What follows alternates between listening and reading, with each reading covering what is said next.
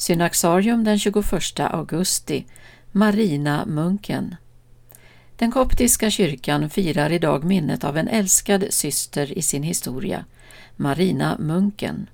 Hon hette Miriam som barn och växte upp tillsammans med sin far efter att modern dött. Fadern planerade att låta Miriam ingå äktenskap och hade själv för avsikt att gå i kloster.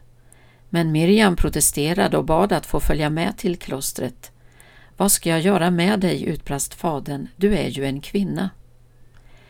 Miriam rakade då av sig sitt hår och klädde sig i manskläder. När fadern såg hennes beslutsamhet gav han med sig. Han skänkte allt han ägde till de fattiga och tog med sig sin dotter, som han nu gav namnet Marina, till klostret. Ingen tog henne för något annat än en man. Efter tio år dog fadern. Så hände sig att abboten sände Marina tillsammans med tre munkar till staden för att uträtta ärenden för klostrets räkning. De tog in på ett värdshus där även en av kungens soldater hade sökt logi.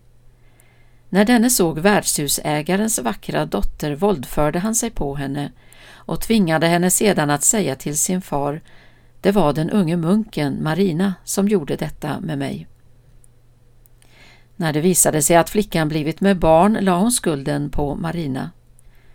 Upprörd begav sig flickans far till klostret och slungade ut sina anklagelser mot munken. Abboten kallade till sig Marina och när hon insåg vad som hänt föll hon i gråt och sa Jag har syndat, förlåt mig fader. Men abboten var så upprörd att han kastade ut henne från klostret. Under lång tid levde nu Marina utanför klostret. När värdshusägarens dotter hade fött en son tog hennes far barnet till Marina och lämnade pojken hos henne.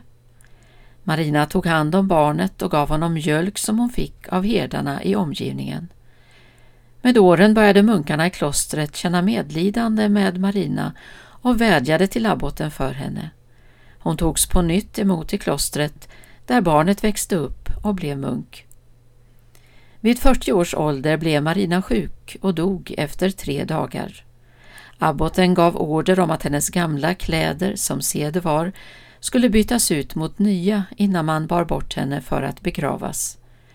När de tog av henne kläderna upptäckte de att munken var en kvinna. Herre förbarma dig, ropade de och hämtade abboten som häpnade. Han sörjde djupt över vad han hade gjort med henne. Abboten sände efter värdshusägaren som även han blev mycket bedrövad. Hans dotter bekände sin lögn och Gud lät många märkliga under ske på den plats där Marinas kropp blev begravd.